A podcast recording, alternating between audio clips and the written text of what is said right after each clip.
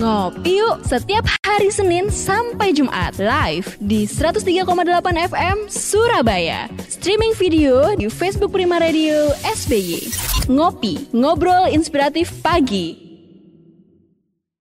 Bersama saya Manda Herani dan Bapak Roni Mustamu, Direktur Kuadran Consulting. Hari ini kita ngobrolin desperado strategis ya dalam topik uh, marketing, bisnis dan juga keuangan. Desperado strategis ini adalah strategi yang dilakukan oleh para pelaku usaha saat sudah putus asa. Sudah ada yang bergabung via WhatsApp, Pak Roni. Saya langsung bacakan dari Dani. Um, Pak Dani ya, selamat siang. Uh, pertanyaannya, bagaimana kalau di sekitaran banyak yang main perang harga? Kita tetap bertahan atau harus ikut arus? Saya punya usaha depot geprek dan sepertinya sekarang harga semakin hancur-hancuran. Oke, ini mungkin sesuatu yang sudah menjamur gitu ya dan akhirnya terjadi perang harga. Apakah kita sebagai pemain ini harus tetap bertahan atau ikut arus, Pak? Ini dilema juga ya biasanya ya. Ya, baik. Terima kasih. Mbak Mbak Rani, terima kasih Pak mm -hmm. Dani. Jadi kalau kita bicara makanan ada tiga. Mm-hmm. Yang pertama menurut observasi saya tentang makanan, mm-hmm. yang pertama adalah rasa. Jadi kalau makanan itu rasanya tepat di lidahnya masyarakat setempat yang jadi calon pembeli Anda, berapapun harganya, di mana pun tempatnya akan dicari. Karena itu ada orang yang rela melakukan perjalanan jauh hanya ingin membeli jenis makanan tertentu. Bahkan ini menurut saya agak ekstrim nih. Mm-hmm. Ada seorang di Jakarta ya memang dia kelompok sosialita lah di Jakarta. Mm-hmm. Suatu saat cerita dia sama teman-temannya lagi reunian terus pergi ke Australia. Baru nyampe di Australia berapa hari muncul berita ada uh, diskon yang cukup besar di sebuah makanan yang mereka itu suka, sebuah ikan khusus gitu ya, yang mahal banget dan katanya mereka enak, tapi ini hanya ada di Jepang. Jadi dia cerita, ya akhirnya kita rame-rame beli tiket pergi ke Jepang hanya untuk makanan itu. Terus balik lagi ke Indonesia. Ya ini tentu orang yang kelebihan dana lah ya kan? Dia reuni pergi ke Australia hanya untuk membeli sebuah makanan rame-rame kemudian pergi ke Jepang dan balik ke Indonesia. Harga pesawat sama nilai kenikmatan makanan itu mungkin nggak cocok gitu. Tetapi bagi mereka ya mereka suka. Mereka akan ambil itu. Makanya saya bilang berapapun harganya di mana pun tempatnya ketika rasanya dianggap pas oleh target market itu maka mereka akan kejar kita tahu ya di dunia ini ada banyak tempat-tempat makanan yang orang memang sengaja pergi ke sana. Di Indonesia banyak banget. Di Indonesia banyak banget. Di Jawa Timur luar biasa. Di Surabaya juga ada. Mm -mm. Bahkan saya masih ingat itu makanan dibilang sangat enak. Tetapi kalau kita pergi ke sana begitu ya, itu nyarinya itu rumit gitu. Masuk ke pelosok-pelosok kampung. Sampai saya bilang, oh ini namanya amigos agak minggir got sedikit amigos gitu kan. Jadi enak. Itu nomor satu Pak Dani nomor dua ketika rasanya itu enak pas di lidah dan kemudian harganya dianggap rasional terjangkau. Saya tidak mengatakan murah karena murah itu bisa terjebak pada perang harga tadi. Tapi harganya rasional terjangkau orang mau beli. Mm -mm.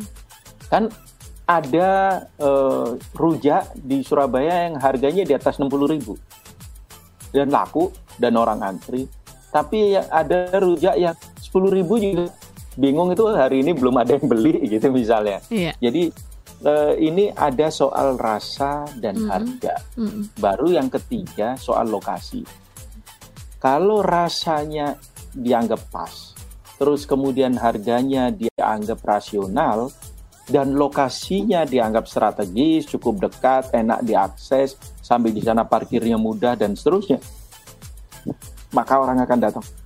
Nah sekarang apa urusannya dengan ayam geprek? Ayam geprek sebagai brand aja, sebagai produk ayam geprek, mm -mm. itu kan menjadi generik produk siapa saja. Pokoknya ayam geprek. Ayam geprek itu kan sekarang menjadi seperti nasi goreng, gitu kan? Mm -mm. Mm -mm. Itu kan di mana saja, sehingga tidak ada istimewanya.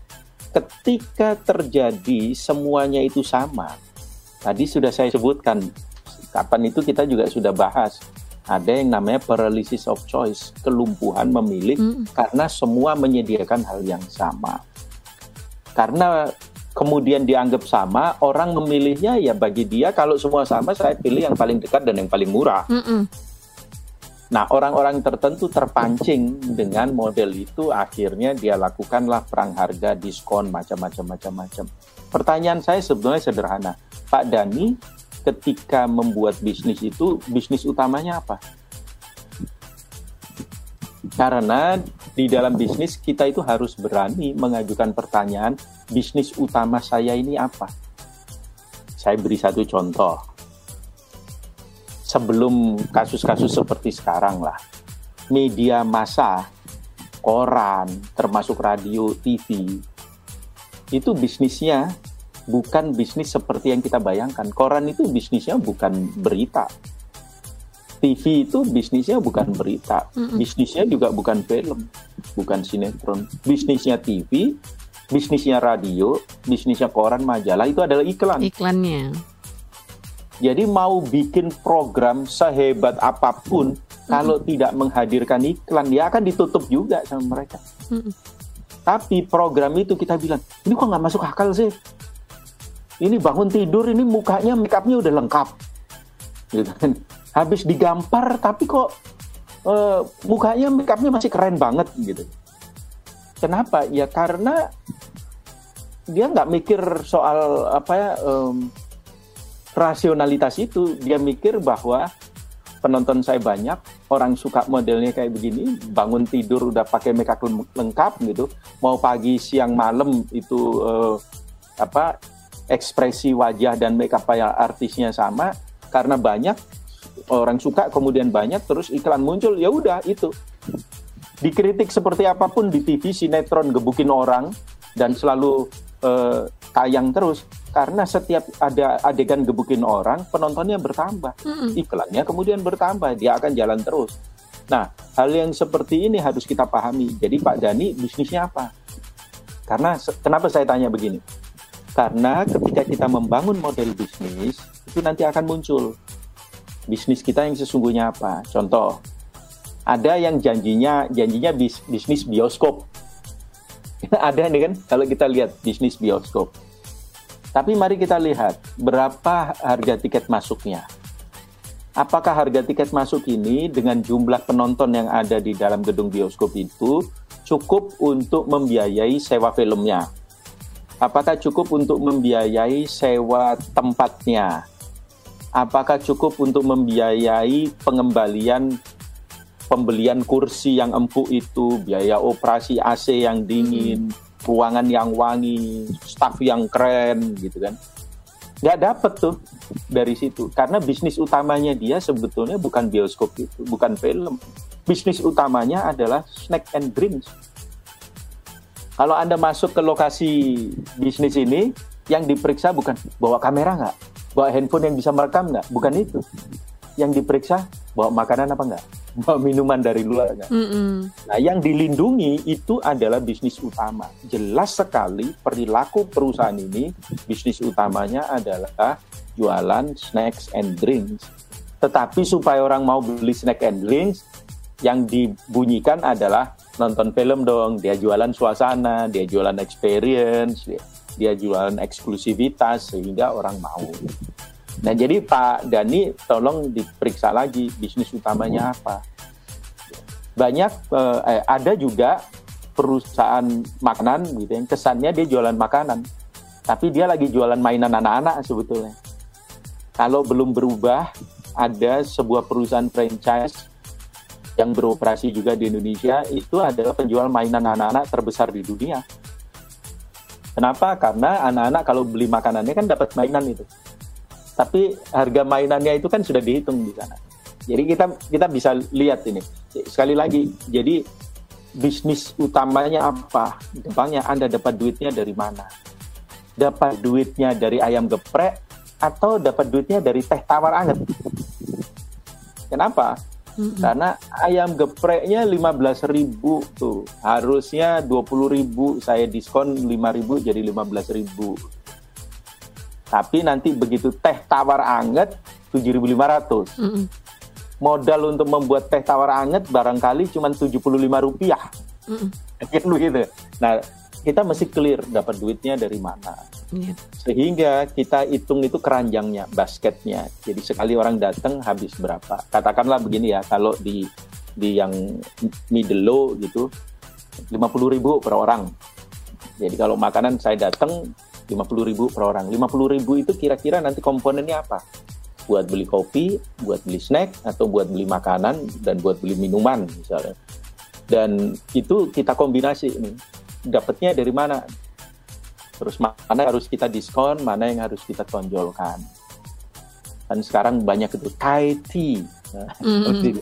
diubah gitu kan Thai Thai green tea dan sebagainya macam-macam itu hanya mengubah sedikit saja mm-hmm. terus diberi nama yang keren itu berubah sama seperti candaannya di sosmed lah kalau pakai bahasa Inggris harganya lebih mahal dari pakai bahasa Indonesia. Contohnya versus iced tea itu ya. ST sama iced tea itu harganya beda. Itu Pak Dani yang menurut saya perlu jadi perhatian. Yeah. Jangan masuk pada perang harga, temukan sebuah keistimewaan hmm. yang menyebabkan ada makna yang berbeda di tempat Anda makna itu bisa saja berupa maka rasa dari makanan itu atau ada hal-hal lain yang akan Anda tonjolkan sehingga orang senang.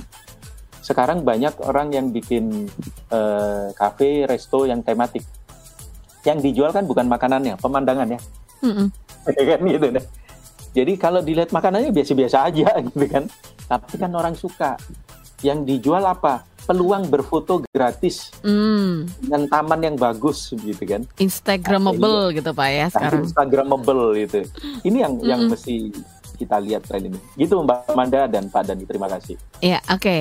jadi evaluasinya tuh nggak cuma sekedar ikut turunin harganya nggak ya? Dirubah nggak ya harganya? Tapi ternyata panjang ya pak ya? Untuk kita bisa uh, sampai iya sampai mencapai keputusan itu gitu ya. Mempertimbangkan segala macam. Wah ini jawabannya nih kalau uh, istilahnya uh, analisis banget ini jawaban dari Pak Roni ya. Semoga menjawab Pak Dani dan selamat Anda mendapatkan uh, goodie bag dari Cheers Alkaline Healthy Water.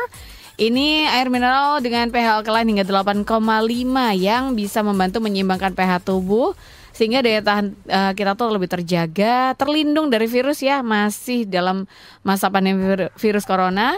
Terus kemasannya tuh bentuknya kecil, seksi, enak banget untuk dibawa ke mana pun dan kapan pun tuh praktis ya. Untuk pemesanan area Surabaya, untuk semua produk Cheers Alkaline Healthy Water ini hubungi 0877 77243377 atau 0807 1243377. Sahabat Prima di rumah saja, biar kami yang antar. Cheers Alkaline Power 230 ml, seksi, healthy, easy. Baik, terima kasih sekali lagi Pak Dani dan Pak Roni. Uh, boleh kita summarize sedikit ya uh, dalam tiga menit terakhir ini. Kira-kira um, uh, desperado strategis ini strategi bagi para pelaku usaha yang sudah putus asa. Bagaimana cara menghindarkannya? Mungkin itu yang paling penting ya Pak ya. Ya, baik Mbak Rani. Mm -mm. Saya sengaja mengangkat Desperado strategi ini tujuannya mm. adalah untuk mengingatkan kita semua jangan masuk ke sana. Mm. Kedua, kalau sudah telanjur, misalnya, aduh saya telanjur masuk ke perang harga nih, ya segera keluar dari sana. Nah pertanyaannya, kalau sampai tanda-tanda ini mulai muncul, apa sebaiknya yang saya lakukan? Mm -mm. Kan begitu ya? Mm -mm dua hal penting di dalam bisnis yang harus dilihat pertama kali. Pertama adalah ketika, uh, ketika pendapatan kita turun, mm -hmm. itu wajar. Kedua, ketika margin kita turun, itu juga wajar, namanya persaingan. Yang tidak boleh adalah pendapatan dan margin turun bersamaan mm. pada saat yang sama Nah, kalau dua ini terjadi pada saat yang sama, jangan jangan direspon dengan desperado strategi.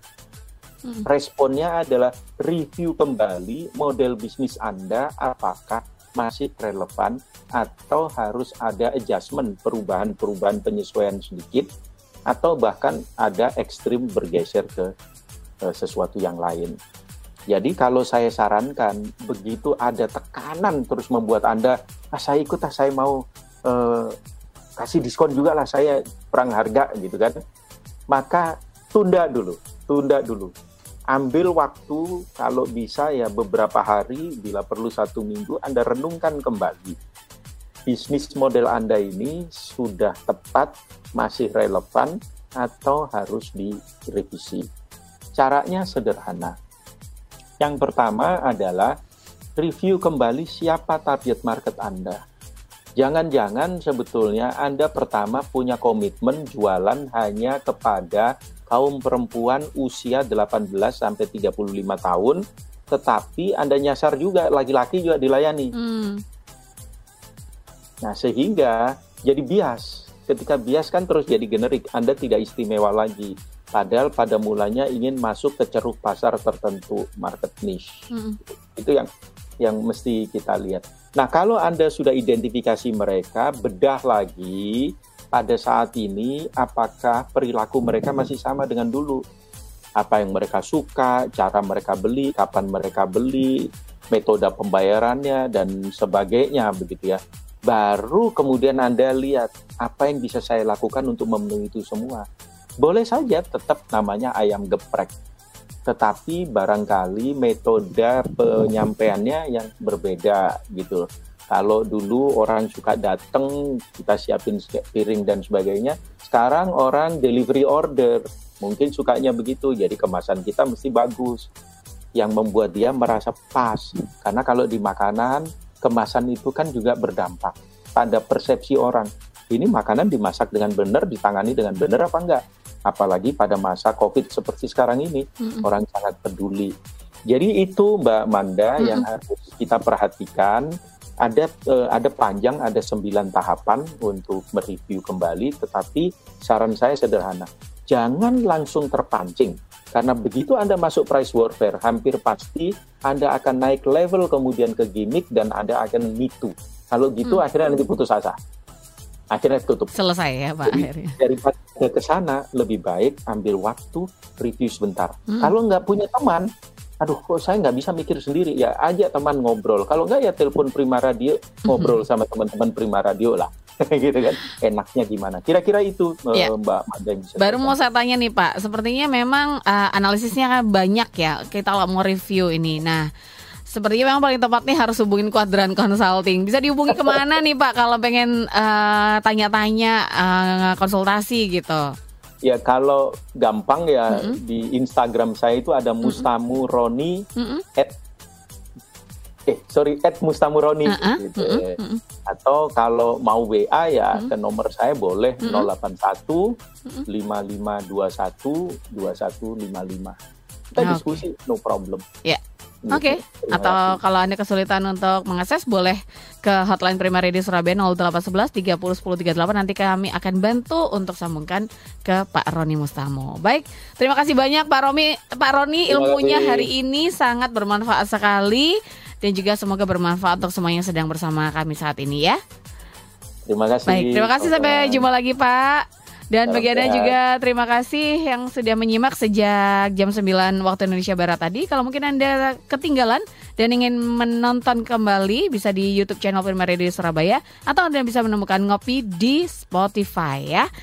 Tetap di 103,8 Prima Radio Surabaya karena sesaat lagi saya akan memandu musik-musik enak dari era 80-an sampai 2000-an untuk Anda semuanya sahabat Prima di Prima Lounge Good Music and News Update. Manda Herani pamit untuk ngopi. Sampai ketemu lagi. Wassalamualaikum warahmatullahi wabarakatuh. Ngopi yuk setiap hari Senin sampai Jumat live di 103,8 FM Surabaya. Streaming video di Facebook Prima Radio SBY. Ngopi, ngobrol inspiratif pagi.